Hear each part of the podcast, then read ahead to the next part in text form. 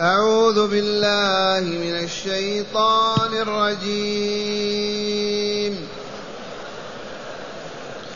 لو أنزلنا هذا القرآن على جبل لرأيته خاشعا متصدعا.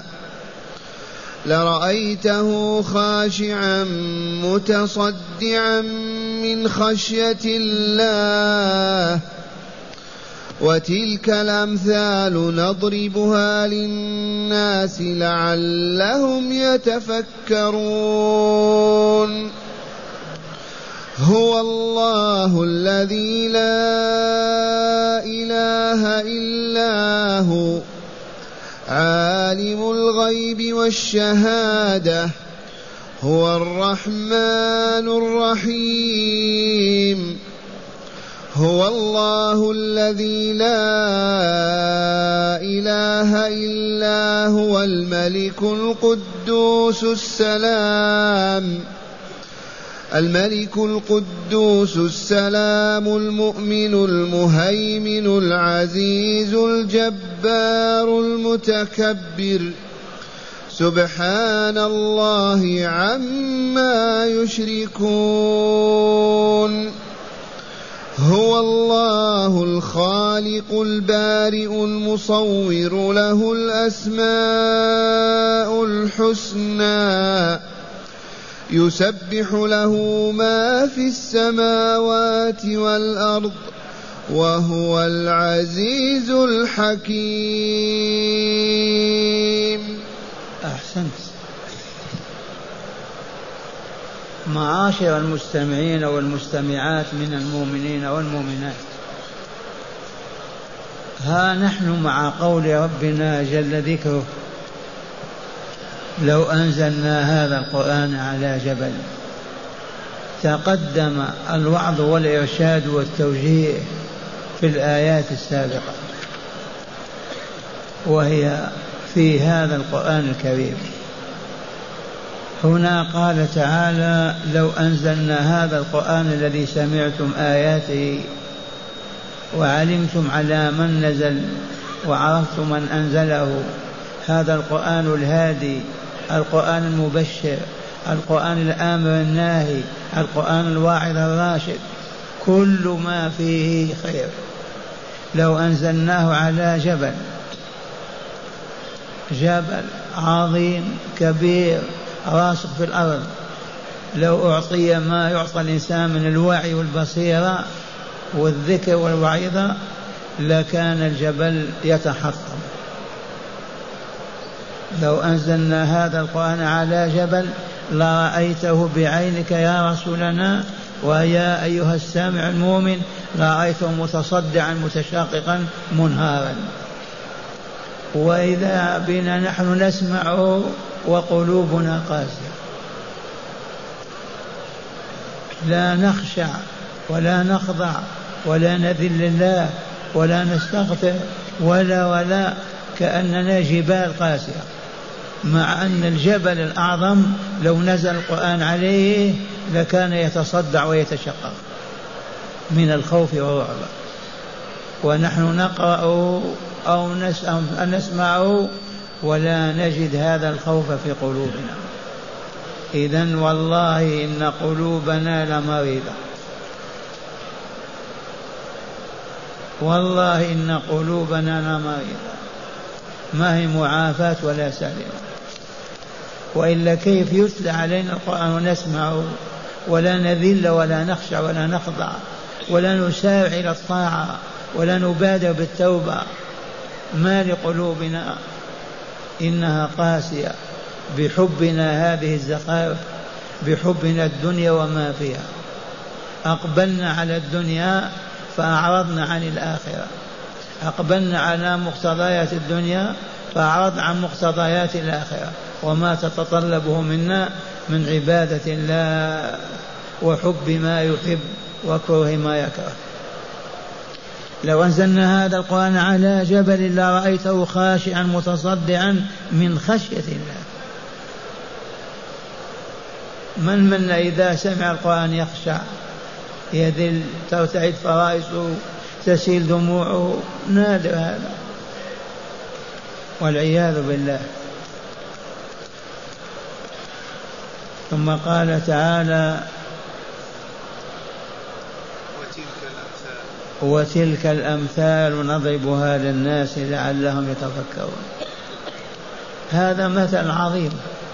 الجبل الشخم الكبير العظيم لو نزل قال له ارتعد وافترس وتصدع وتشقق وخاف من الله.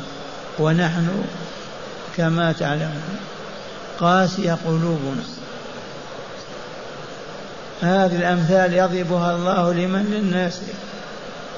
أنزل هذا القرآن وأنزل ما فيه وبعث به رسوله وأمره بقراءته عليهم وتعليم إياهم من أجل ماذا؟ لهداية الخلق. لعلهم يتفكرون يتذكرون فيعرفون لماذا خلقوا. نسأل لماذا خلقنا. والله ما خلقنا إلا لعبادة الله إلا لذكر الله وشكره.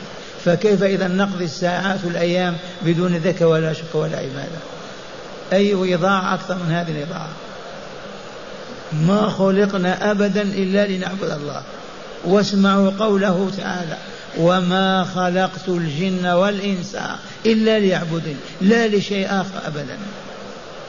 فكان المفروض أننا نعبد الله كالملائكة الليل والنهار.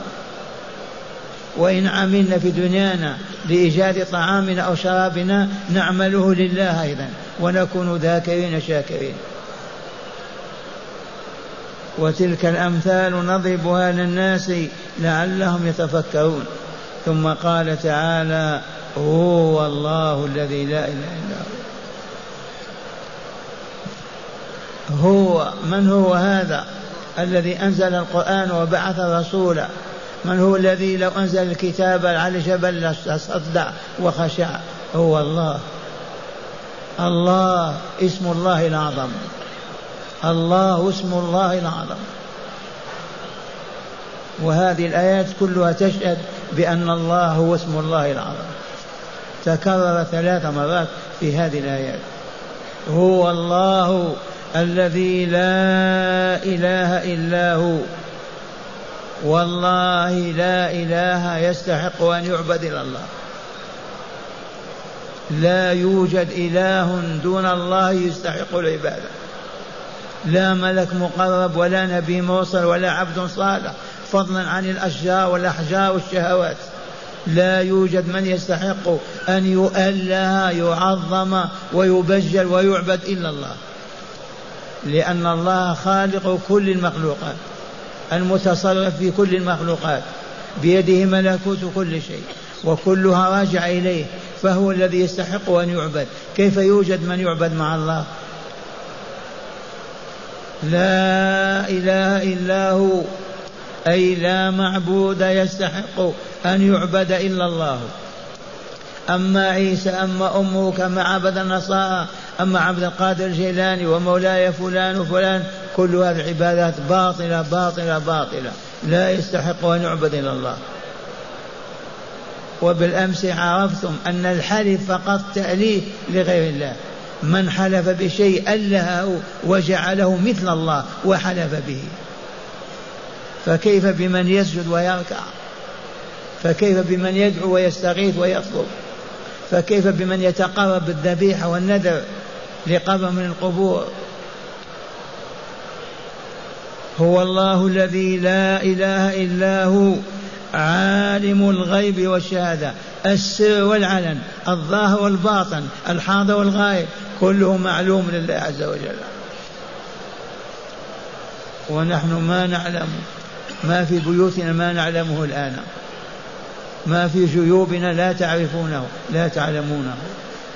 والله عالم الغيب ما غاب وما حضر. السر والعلن الظاهر والباطن. هذا هو الذي يستحق أن يعبد. هذا الذي يستحق أن يدعى وترفع إليه الأكف ويسأل. هذا الذي يستحق أن يحب من أجله وأن يعاد من أجله. هذا هو الله عالم الغيب والشهادة. هو الرحمن الرحيم.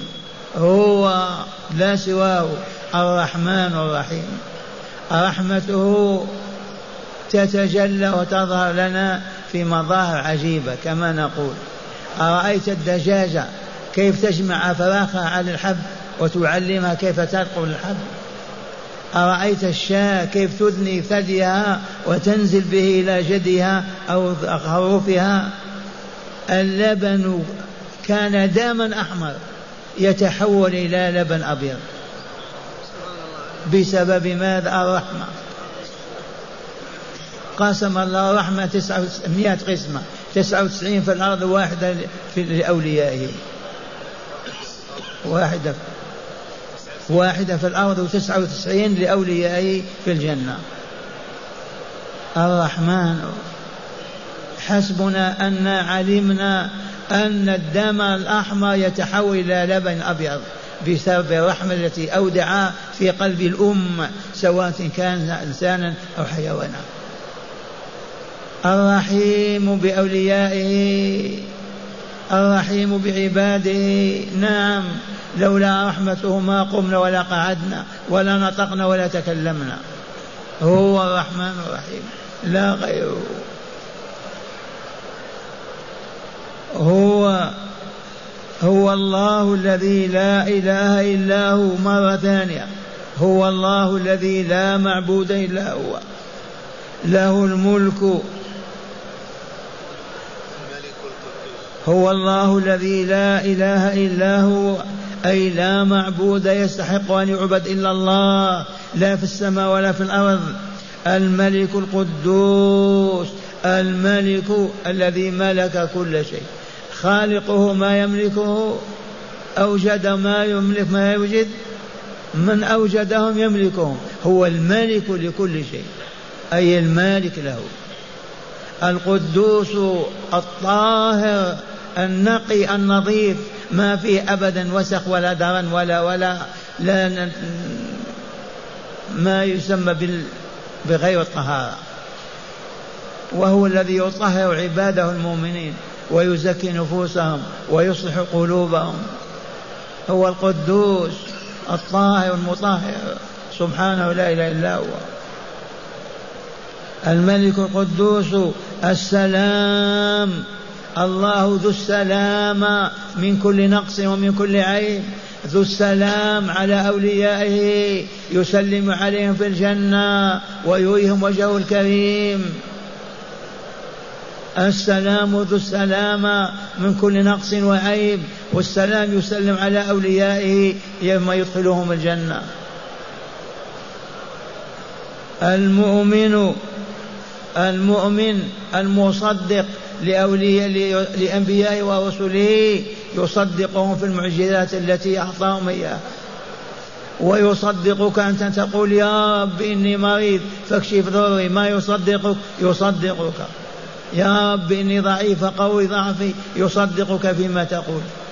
كل أدعياتنا يصدقها. ما يقول ممكن ما هو صحيح. فهو المؤمن.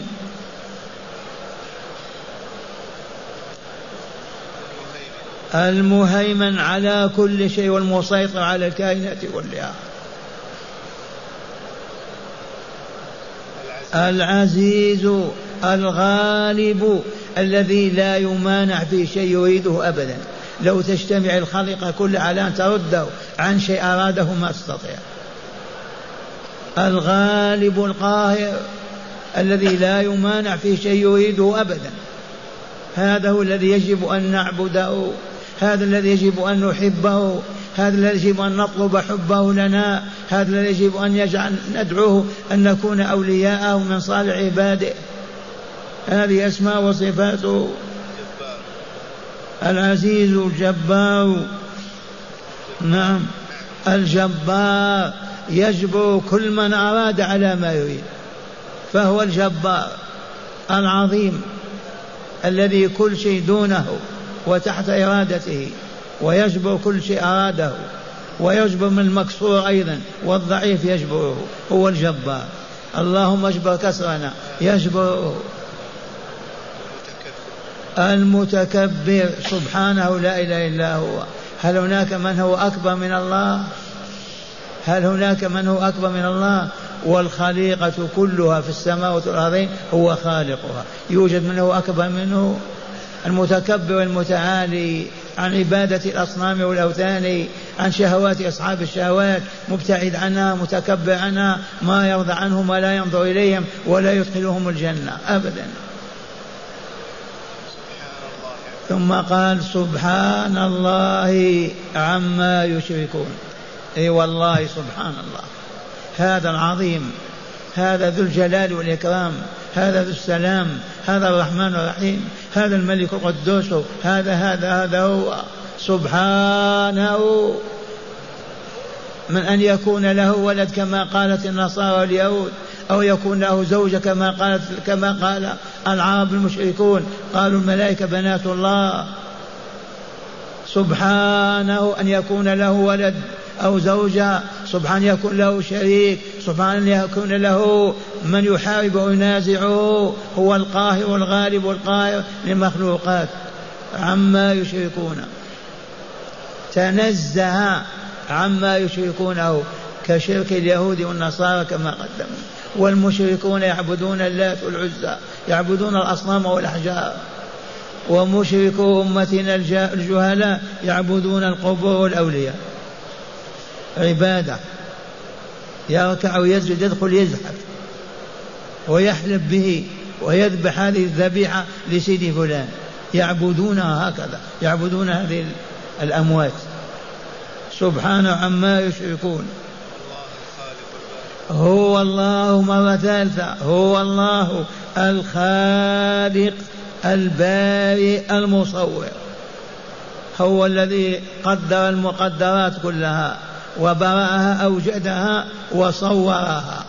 وانظر فقط النطفة في الرحم أول خلقها ثم تتحول إلى علقة إلى مضغة ثم يصورها.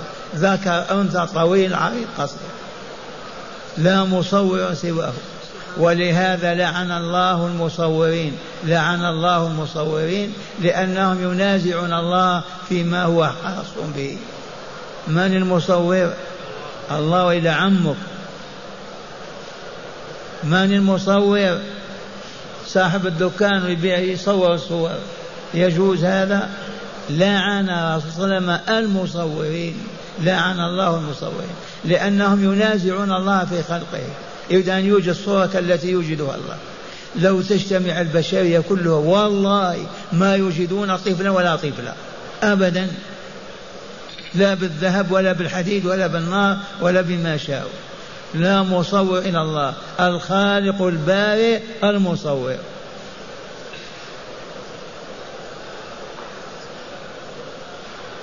المصور له الأسماء الحسنى.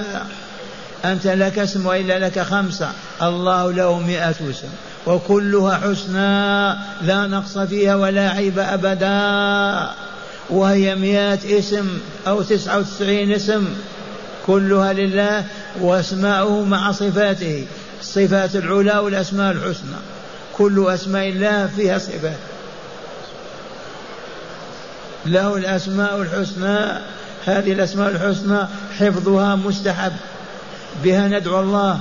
اللهم يا يا عزيز يا غفار يا ملك الملوك يا جبار يا واحد يا أحد وهكذا ندعوه بأسمائه. له الأسماء الحسنى. يسبح له ما في السماوات والأرض. يقدسه وينزه عن الشريك والمثيل والنظير والولد والضعف كل الكائنات بلسان الحال قال أو بلسان الحال. المؤمنون والملائكة يقدس ينزهون الله بلسان حالهم سبحان الله سبحان الله. والأشجار والنباتات والحيوانات وجودها دال على أنه لا إله إلا الله على أن الله ليس له ولد ولا زوجة. منزه عن كل ضعف منزه عن العجز منزه عن كل نقص منزه على أن يكون إله له أبدا. سبحان الله يسبح له ما في السماوات والأرض وهو العزيز الغالب القاهر الحكيم في خلقه وتدبيره وإعطائه ومنعه. هذا هو الله. هذا هو الله. هو الله. معشر المستمعين بينا في بداية السورة أن هذه الآيات الثلاث وهي هو الله الذي لا إله إلا هو عالم الغيب والشهادة هو الرحمن الرحيم هو الله الذي لا إله إلا هو الملك القدوس السلام المؤمن المهيمن العزيز الجبار المتكبر سبحان الله عما يشركون هو الله الخالق البارئ المصور له الأسماء الحسنى يسبح له ما في السماوات والأرض العزيز الحكيم. ورد عن النبي صلى الله عليه وسلم رواه الترمذي وقال حسن هذا الحديث من قرأها في الصباح بعدما يقول أعوذ بالله السميع العليم من الشيطان الرجيم ثلاث مرات أعوذ بالله السميع العليم من الشيطان الرجيم أعوذ بالله السميع العليم من الشيطان الرجيم. أعوذ بالله السميع العليم من الشيطان الرجيم. ثلاث مرات ثم يقرأ هو الله الذي لا إله إلا هو عالم الغيب والشهادة هو الرحمن الرحيم هو الله الذي لا إله إلا هو الملك القدوس السلام المؤمن المهيمن العزيز الجبار المتكبر. سبحان الله عما يشركون. هو الله الخالق الباب المصور له الأسماء الحسنى يسبح له ما في السماوات العزيز الحكيم. وكل الله بسبعين ألف ملك يصلون عليه. وكل الله له سبعين ألف ملك من الملائكة يصلون عليه. اللهم اغفر له اللهم ارحمه. وإن مات في ذلك اليوم وفي تلك الليلة مات شهيدا. فهذا ما ينبغي أن ننسى هذا ونغفل عنه أبدا. بعد صلاة الصبح بعد صلاة المغرب بعد غروب الشمس بعد طلوع الفجر أعوذ بالله السميع العليم من الشيطان الرجيم. أعوذ بالله السميع العليم من الشيطان الرجيم. أعوذ بالله السميع العليم من الشيطان الرجيم. ثلاث مرات. ثم هو الله الذي لا إله إلا هو إلى نهاية السورة. ثلاث آيات. يوكل الله لك سبعين ألف ملك. كلهم يصلون عليك. صلاتهم عليك اللهم اغفر له اللهم ارحمه.